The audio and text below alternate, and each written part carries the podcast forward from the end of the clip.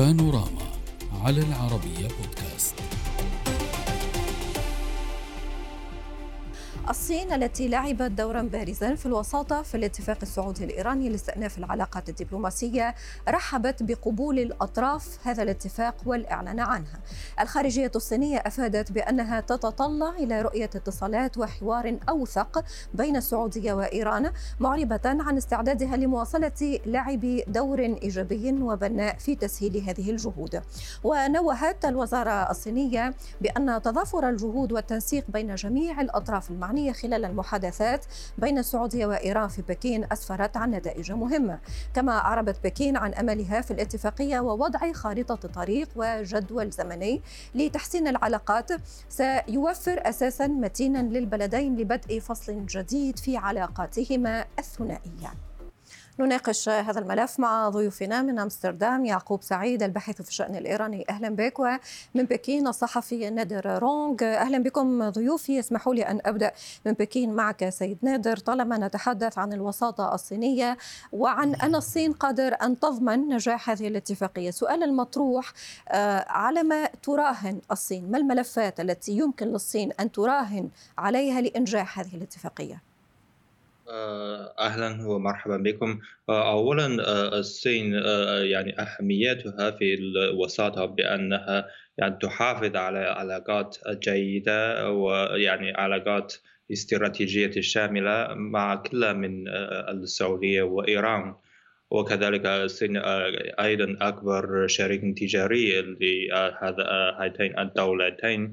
ويعني لذلك هناك الثقل والعلاقات الثنائية مهمة بين الصين وهاتين الدولتين. ولذلك الصين أصبح يعني أكثر لديها أكثر يعني تأهيلا لأن تكون الوساطة بين البلدين وكذلك هذا هذا مفهوم سيد نادر ولكن نحاول فهم لماذا الصين تلقي بثقلها في هكذا وساطة.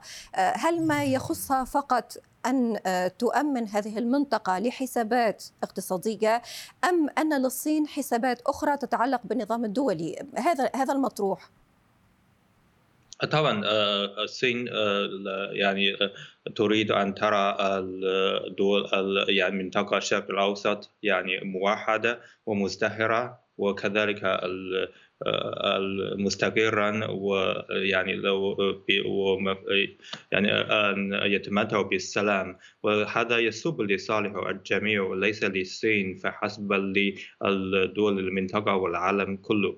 فكذلك ما تفعله الصين هو أيضا تلبيه للمتطلبات الشعوب المنطقة ودول هذه الدول على المصالحة وعلى السعي إلى السلام والاستقرار والتقدم المشترك. وهذا طيب. هناك دوافع الدوافع الصينية. طيب آه وضحت الفكرة ولكني سأعود لك بعد قليل. سأحاول أن أدخل في تفاصيل آه هذه الاستفادة. يعني آه بما ستس يعني ما الإفادة التي ستحصل للصين من خلال هكذا وساطة إلى جانب كل ما هو ملفات اقتصادية. ولكن أستاذ يعقوب هل للصين قدرة حقيقية؟ حقيقية على تثبيت هذه الاتفاقية وما مدى قدرتها على ذلك إن كانت نواياها فعلا بتثبيت هذه الاتفاقية وبدعم خطاها؟ بكل تأكيد يعني ان الصين هي اليوم تشكل المنفذ الوحيد لإيران إلى العالم، تمثل يعني الوجهة الأساسية لمبيعات النفط والاستثمار في البنية التحتية الإيرانية، وهي كانت أيضا الضامن الأساسي لتعاون طهران مع المجتمع الدولي في الملف النووي، ولكن يعني يبقى احتمالات نجاح هذا الاتفاق والبناء عليه يعني في الحقيقة يعتمد على دينامية ودور الصين اللي هي أيضا قيد الاختبار في نزاع ومنطقة أقل ما يقال فيها إنها شديدة التعقيد.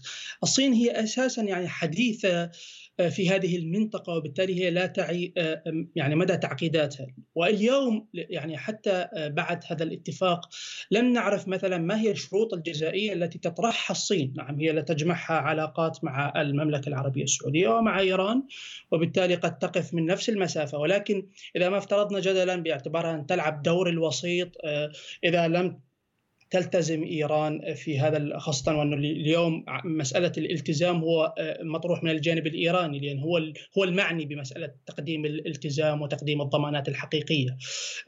ما هي الشروط الجزائية اللي ممكن تطرحها الصين؟ هل هي شروط اقتصادية؟ هل هي لها علاقة بالنفط والاستثمار خاصة وأن الصين مستفيدة بالجانب الإيراني، مستفيدة من هذه من من عزلة إيران الدولية وبالتالي مستفيدة من نفطها تشتريها بأسعار يعني منخفضة تستثمر كثيرا في البنية التحتية الإيرانية. أعتقد يعني أعتقد بأن الملف اليمني هو الاختبار الحقيقي الأول آه، قد يكون لهذه الاتفاقية ولقدرة الصين على التأثير على صانع القرار الإيراني. يعني هل ستشهد المنطقة هو هو أساسا أستاذ يعقوب هو أساسا هل هناك شروط جزائية؟ خليني فقط أنقل هذه النقطة للسيد نادر. سيد نادر آه، هل هناك شروط جزائية وضعتها الصين آه، لإلزام إيران بالتزامها بما يخص هذه الاتفاقية؟ أعتقد يعني سيكون هناك نوع من هذا التبادل أو التنسيق فهناك يمكن أن نرى هناك تأثير صيني يعني علاقة تعاون صيني كبير بين الصين وإيران ولذلك كل هذه التعاون وثقل الصين في سياساتها الخارجية يعني سيؤثر على إيران. وكذلك إذا كان يعني إيران لا تلتزم بذلك بهذا الاتفاق ستفكر في علاقتها مع الصين. وكذلك لا تستطيع أن يعني تخرب الاتفاقية على حساب علاقاتها مع الصين. سيد يعقوب البعض كذلك يطرح موضوع البراغماتية الصينية ويقول عبر تاريخ الصين لطالما كانت آه، براغماتية في تعاملها مع الملفات الشائكة. هل تعتقد بأن مثل هكذا آه، عامل قد يضع النقاط على الحروف بعيدا عن العاطفة بعيدا عن دول قادرة أن تكون على معرفة بنوعية هذه المنطقة فعوضا بأن تفيدها هي تضرها بدخولها في حساسيات لا تنفع مسار حقيقي جدي؟ آه، في الحقيقة يعني أنا أعتقد بأنه آه، آه، يعني كما أشرت اللحظة أنه الدور الصيني هو دور يعني حديث في منطقة الشرق الأوسط. أعتقد بأن هناك الكثير من الملفات المعقدة التي يعني تتصف تتسم بها هذه العلاقة الشائكة بين إيران وبين السعودية ملفات لها علاقة بالداخل الإيراني وبفكرة تصدير الثورة وبالعقيدة التي تتبناها النظام وملفات لها علاقة بالمنطقة الإقليمية ابتداء من اليمن مرورا بالعراق وسوريا ولبنان.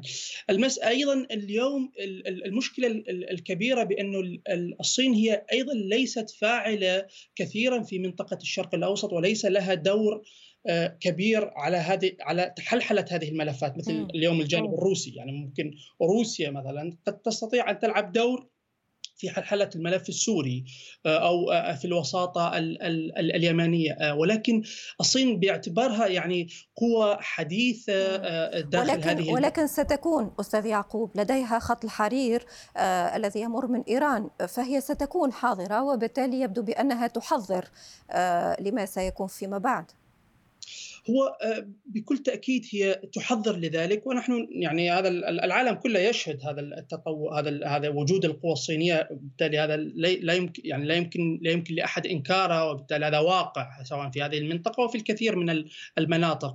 ولكن السؤال هنا اليوم هي ما مدى قدرة الصين أو ما مدى رغبتها في فرض شروط جزائية وفي آه، أن تكون أن أن توتر علاقتها مع إيران في حال إيران لم تلتزم بهذه الشروط. خاصة واليوم آه، آه، مثل يعني المملكة العربية السعودية لديها الكثير من الخيارات الأخرى في التعامل مع العلاقات الاقتصادية، إيران ليس لديها هذا الخيار وبالتالي هذا كما هو آه، مصلحة اقتصادية إيرانية هي أيضا مصلحة اقتصادية صينية، الصين تأخذ ذلك بعين الاعتبار وأنا في الحقيقة لا أعتقد بأن الصين سوف تعرض لعلاقاتها مع إيران في حال عدم التزامها. قد ربما يعني تتوتر العلاقة بشكل مؤقت أو قد تفرض بعض من النقاط ولكن مسألة النفط مسألة المسائل الاقتصادية مسألة الاستثمار الكبير. داخل اليوم الحضور الصيني داخل إيران بشكل يعني آه، في الحقيقة غير آه، مصدق يعني لا يمكن لأحد تصديقه. بالتالي حضور كبير على المستوى الاقتصاد آه، الداخلي الإيراني على مستوى البناء البنية التحتية.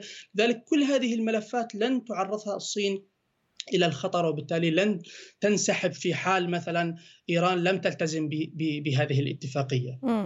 سيد نادر منذ قليل تحدثنا عن خط الحرير، تحدثنا عن المصالح الاستراتيجية الاقتصادية بين آه، كل هذه الدول، ولكن البعض الآخر وأعود إلى نقطة البداية اللي كنت طرحتها يتحدث عن النظام العالمي وعن أن الصين كذلك توسع نفوذها حتى وإن كان رئيسها في العديد من المحافل أكد على أنه مع التعددية وليس مع القطب الواحد، ولكن آه، من خلال هذه الوساطة الصين تتمدد هل عينها على رأس القاعدة على رأس قمة النظام العالمي؟ آه لا آه طبعا الصين لا تسعى إلى قيادة العالم أو يعني التوسع أو آه، آه، حتى هيمنه الصين يعني فلسفتها مختلفا يعني تنمية تطور الصين هو تنمية سلمية مختلفة تماما عن التطور أو التنمية في مفهوم الغربي فمثلا يعني سبب إنجاح الصين في وساطه هذه المرة يعني نعم. تثبت أن الصين يعني تتمسك تتمسك مبادئ حسن الجوار وكذلك عدم التدخل شكرا. في الشؤون الداخلية للدول الأخرى. لذلك هذا الحلول الصيني قد نعم. لقى إقبال هذه الدول. أستاذ نادر. نعم. نعم. وضحت الفكرة وشكرك جزيلا. شكرا. انتهى تماما توقيت الحلقة. نادر رونغ من بكين ويعقوب سعيد من أمستردام. شكرا لكما. السلام عليكم.